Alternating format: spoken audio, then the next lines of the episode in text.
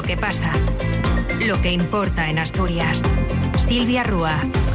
Buenas tardes, sobre todo a aquellos y aquellas que se vayan a dedicar esta jornada de Nochebuena a preparar la cena para los demás y aquellos a los que también les toca trabajar en esta jornada y la de mañana. También a los eh, trabajadores de mercados, tiendas y centros comerciales que hoy domingo han abierto sus puertas en algunos puntos de la región para vender lo que aún no se ha vendido a última hora previa preparación de las fiestas. Más en una noche buena a la que llegamos con los precios de algunos productos por las nubes, como acaban de escuchar en la SER, los percebes, las almejas, la merluza, son los alimentos que más han subido su precio en esta campaña de Navidad, con incrementos de hasta el 21% según la OCU. La piña, la lombarda son también los que registran la mayor rebaja. Y ojo porque los langostinos, todo un clásico, se mantienen en el precio que tenían a finales del mes de noviembre. Desde luego, el producto del mar es uno de los que más se trabaja en las fiestas. La campaña acaba de comenzar para los pescadores asturianos, pero está siendo buena. Adolfo García, de la Federación de Cofradías de Pescadores, así lo asegura.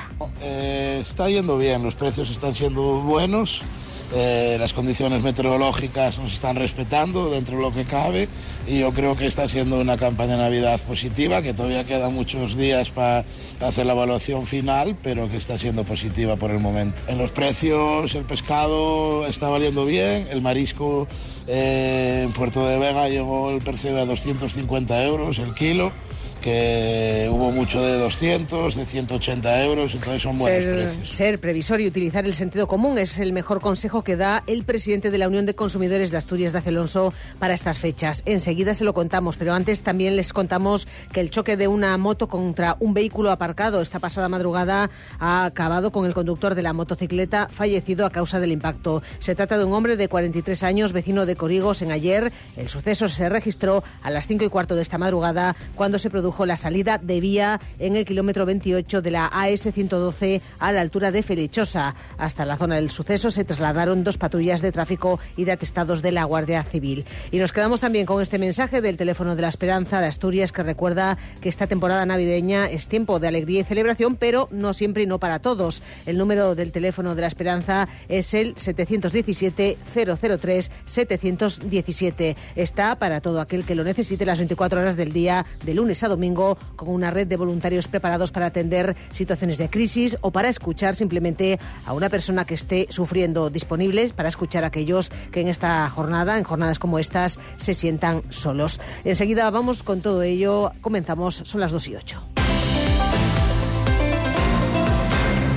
El presidente de la Unión de Consumidores de Asturias, Dacio Alonso, aconseja a los asturianos que hagan sus compras navideñas con antelación para ahorrarse dinero, pero sobre todo aconseja utilizar la sensatez, algo que cree ya hace una gran parte de la población, sobre todo dada la inflación que a su juicio tiene mucho de artificial. Yo creo que la gente, que ya es muy sensata en muchos casos, pues ha adelantado muchas compras de Navidad, evidentemente, sobre todo en alimentación, porque los precios eh, los precios se han disparado y venimos con una inflación, digamos, eh, que se viene manteniendo en el tiempo en el tema alimentario, pero llegadas a estas fechas el incremento es puramente artificial. No hay ninguna causa que lo justifique, nada más que hay una presión de demanda.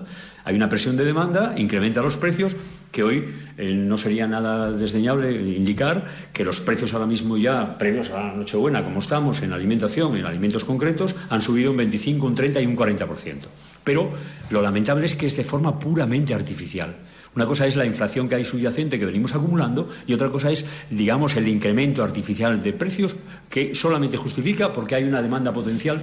Dacio Alonso alerta además a los usuarios de la utilización de tarjetas revolving, tarjetas de crédito de pago aplazado, para hacer frente a las compras navideñas por los elevados tipos de interés que tienen y las cláusulas abusivas, dice, que están incluidas en algunos de los contratos. Podemos acabar pagando hasta un 50% más por un producto.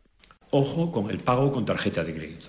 Si a un incremento de los precios del 30% medio le añadimos el 26% de interés que cobran las tarjetas de crédito por pago aplazado, podemos estar pagando un producto que vamos a consumir en Nochebuena a un 50%. O sea, si la pagamos, sobre todo con una tarjeta de crédito, que no sea tarjetas de crédito con pago aplazado, como conocéis, que se denominan revolving, que están extendidísimas, que le han dado, que le han dado todos los bancos, todos los centros, podemos estar pagando un producto de consumo al 50% de interés. Con lo cual, ojo con esto. Los pescadores a los que hemos escuchado en este inicio del informativo siguen además adelante con su lucha contra los planes de ordenación del espacio marítimo y la posible implantación de proyectos de eólica offshore de molinos de viento en el mar. Esta semana se reunían con la consejera de Transición Ecológica, Nieves Para trasladarle sus preocupaciones. Y ella, eh, en representación del Gobierno del Principado, ha asegurado que va a trasladar al Ministerio de Transición Ecológica y Reto Demográfico esta preocupación del sector ante la actual delimitación de las zonas para el desarrollo de estos parques eólicos marinos y los posibles impactos que puedan tener en los caladeros de los espacios delimitados por los POEM, los planes de ordenación del espacio marítimo. La consejera Roqueñí mantuvo esta semana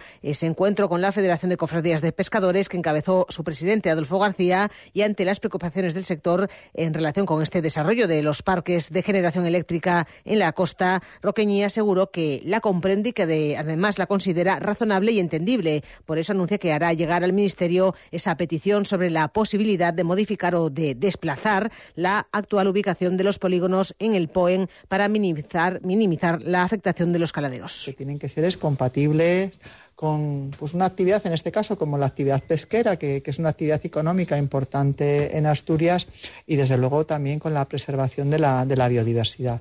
Y en ese sentido, pues nosotros eh, vamos a trasladar también nuestra preocupación al Ministerio eh, por, esa, por esas eh, delimitaciones que se han hecho en los POEN, porque pues, el, sector dice que probablemente haya que revisar en alguna medida pues, la posición de esos polígonos y yo creo que es razonable pensar que si, admiten algún tipo de desplazamiento donde haya menos afección a caladeros, eh, entendiendo que, el sector, como, ha dicho eh, su representante, pues no está opuesto a que haya desarrollo de, las eólicas marinas.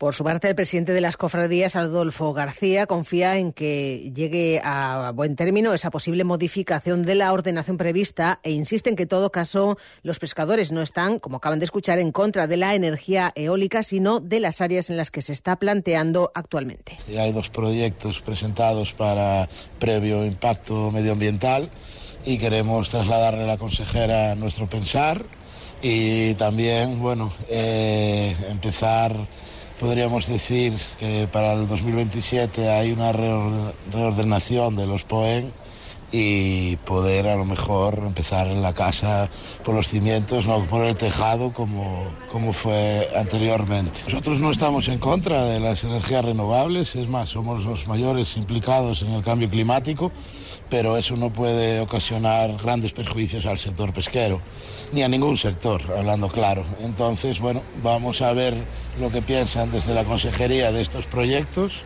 y poner encima de la mesa nuestras inquietudes. Son las dos y casi 14 minutos.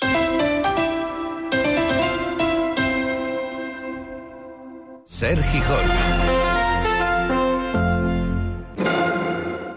Carabia, el lugar perfecto para disfrutar esta Navidad de naturaleza y gastronomía. Un pequeño paraíso con las playas de la Espasa y el Arenal de Morís y la majestuosa Sierra del Sueve. Carabia, un balcón al paraíso. Carabia te desea una feliz Navidad. Simón Amaya y Los Molinos quieren ser tus tiendas de Navidad y Reyes. Los Molinos, Simón y Amaya obsequian tus compras con turrón el almendro, cabarrondel y sidra amayador. En Amaya, Simón y Los Molinos encontrarás el mayor surtido de ideas para ese regalo más especial. Confecciones Los Molinos, Comercial Amaya y Confecciones Simón. Cadena Ser.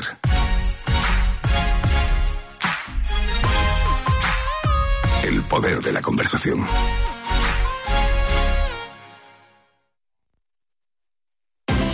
Hora 14. Asturias. El líder de la Federación de Industria, Construcciones y Agro de UGT en Asturias, Genaro Martínez, pide negociar buenos convenios laborales y con ello buenas condiciones de las plantillas en estos sectores, lo que cree redundaría en una mejora de la demanda de estos puestos por parte de muchos trabajadores. Mientras reivindica la puesta en marcha de una mesa de los agentes sociales para tratar de cuantificar y poner negro sobre blanco la realidad del problema de las vacantes laborales en la que viene insistiendo la patronal, insiste a su vez Genaro Martínez en que no falta mano de obra. Hay suficientes profesionales cualificados, en su opinión, cuando en el sector de la construcción y en el del metal hay más de 4.000 trabajadores en el desempleo. A juicio del responsable de la Federación en UGT, hay que dejar las quejas para aportar soluciones. Pues en el sector de la construcción y en el sector del metal hay más de 4.000 trabajadores en el desempleo. Eso quiere decir que esos trabajadores, su último empleo fue en el sector del metal o fue en el sector de la construcción y que están seguramente deseando empezar a trabajar. Y yo creo que cuando hablamos de eh, falta de profesionales, creo que lo primero que debemos de hacer es realmente cuantificar qué es lo que necesitamos para poder cualificar posteriormente. Porque creo que es necesario, y tomármelo como una palabra vulgar, dejar de llorar y aportar soluciones. Y que las soluciones no vengan como eh, diciendo que los trabajadores que están en el desempleo en esta región parece que son unos vagos. Pues no, los trabajadores que están en el desempleo en esta región están deseando trabajar. En este sentido, Genero Martínez señala a algunas empresas cuyas eh, buenas condiciones económicas y sociales atraen a los posibles trabajadores y que deberían ser ejemplo, a su juicio, de esto que comenta. ¿Verdad? Que los trabajadores tiran hacia los sectores que tengan unas buenas condiciones. Aquí no se. Eh, la camiseta, como digo yo, se vive en función de cuáles son las condiciones económicas y sociales que tienen los diferentes sectores. Y evidentemente, como digo yo, ¿por qué la gente o los trabajadores les gustaría tener un trabajo en Thyssen, en Arcelor, en la fábrica de armas de Trubia? Pues porque tienen unas condiciones económicas y sociales que son muy buenas. Entonces se siente la camiseta evidentemente de esas empresas porque esas condiciones son buenas. Si no lo fueran, pues evidentemente los trabajadores y trabajadoras buscarían en otros sectores que les viniera mucho mejor desarrollar su trabajo. A la dueña de una de esas empresas, nombrada por Genaro Martínez, la fábrica de armas de Trubia, le acaba de adjudicar el Ministerio de Defensa el acuerdo marco para el mantenimiento de los tanques de la familia Leopard del Ejército de Tierra por un importe de 126 millones de euros. Santa Bárbara Sistema se hará cargo, por tanto, de este contrato importante. El tirón de la fábrica de armas en Asturias la tiene clara también el delegado de Defensa en la región, el coronel Juan Luis González, para quien Asturias puede convertirse en un polo de la industria de la defensa. Desde el punto de vista de la acción de defensa, y es una visión muy positiva de futuro, es decir, que, Asturias puede convertirse en un, en, una, en un polo de atracción de industria relacionada con, la defensa. hay apoyo institucional al respecto y bueno, pues todo, todo parece lo que estamos viendo ahora mismo que que se configura de esta manera, ¿no? que puede ser uno, uno, de los polos de atracción industrial en el Principado, la, industria de defensa. Y desde luego en este caso, pues Santa Bárbara es, vamos a decir que es la industria principal, pero, pero bueno, hay otras. González participó el pasado jueves en la inauguración de la exposición Lepanto más allá de Cervantes en el edificio histórico de la Universidad de Oviedo en la calle San Francisco. La muestra, organizada por la Delegación de Defensa en el Principado, en colaboración con la universidad, pretende acercar este este capítulo de la historia de España a los visitantes. También participó en su apertura el comandante naval de Asturias, el capitán de navío Luis Vicente Márquez Montero, quien además también puso en valor la importancia de la industria naval española. Bueno, ahora mismo estamos en una pequeña revolución en lo que es eh, la, Armada española. Eh, estamos en un momento en el cual tenemos una industria de defensa eh, muy cualificada eh, eh, basada sobre todo en lo que es Navantia, que está construyendo barcos que tenemos en, nuestro orden de batalla, por así decirlo, en la Armada, pero también con, supone una inversión a la hora de la, exportación en el ámbito de la industria de defensa. La Armada pues sigue siendo eh, equilibrada, tenemos todas las capacidades de una, de una armada, digamos, avanzada con una tecnología a punta en algunos aspectos y después eh, unas dimensiones que son muy apreciadas en toda Europa, tanto en la Unión Europea como en la OTAN. El comandante naval llevó a cabo una visita guiada de la exposición durante el acto de inauguración. Explicó la importancia de la batalla de Lepanto en el marco geopolítico del Mediterráneo en el siglo XVI y las circunstancias históricas que condujeron a este combate en el Golfo o los medios que se utilizaron, muy alejado, eso sí, de la actualidad. Bueno, es importante, por supuesto, salvar las distancias, sobre todo en el tiempo, ¿no? en el contexto histórico. Estamos hablando de una época en la cual la tecnología era todavía precaria, los eh, buques que se utilizaban en el Mediterráneo, su propulsión a la hora de combatir era el remo,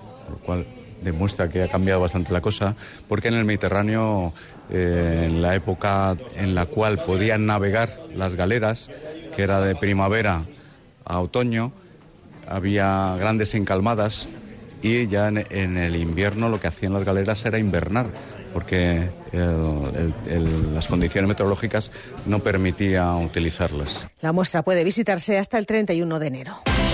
Hora 14. Asturias. Ha sido noticia en fechas recientes CDP, su plan ambiental para transformar la central térmica de Aboño en la primera planta de hidrógeno de Asturias ya cuenta con el beneplácito del Principado, un proceso que va a culminar en 2025. Sergio Díaz. El CEO de Renovables, Miguel Stilwell, reitera el compromiso de la compañía con Asturias y la descarbonización garantizando el empleo. Terminaremos el año con más de 85% de nuestra generación renovable, sea hídrica, eólica, solar o sea, también con, con, baterías, y el próximo año más del 90%. O sea, en el espacio de dos décadas hemos conseguido ya descarbonizar prácticamente todo el portafolio un proyecto, el Asturias H2 Valley, que abre camino según la consejera de Transición Ecológica Nieves Roqueñi. Porque es el proyecto que da paso a la generación de hidrógeno en el Valle del Aboño y que marca el camino de la descarbonización vía hidrógeno, que es eh, pues, eh, uno de los vectores energéticos no solamente eh, para los procesos industriales, sino también para el almacenamiento de energía. Bruselas acaba de dar luz verde a la unión de EDP y Masabeu con el objetivo de sustituir la térmica de Aboño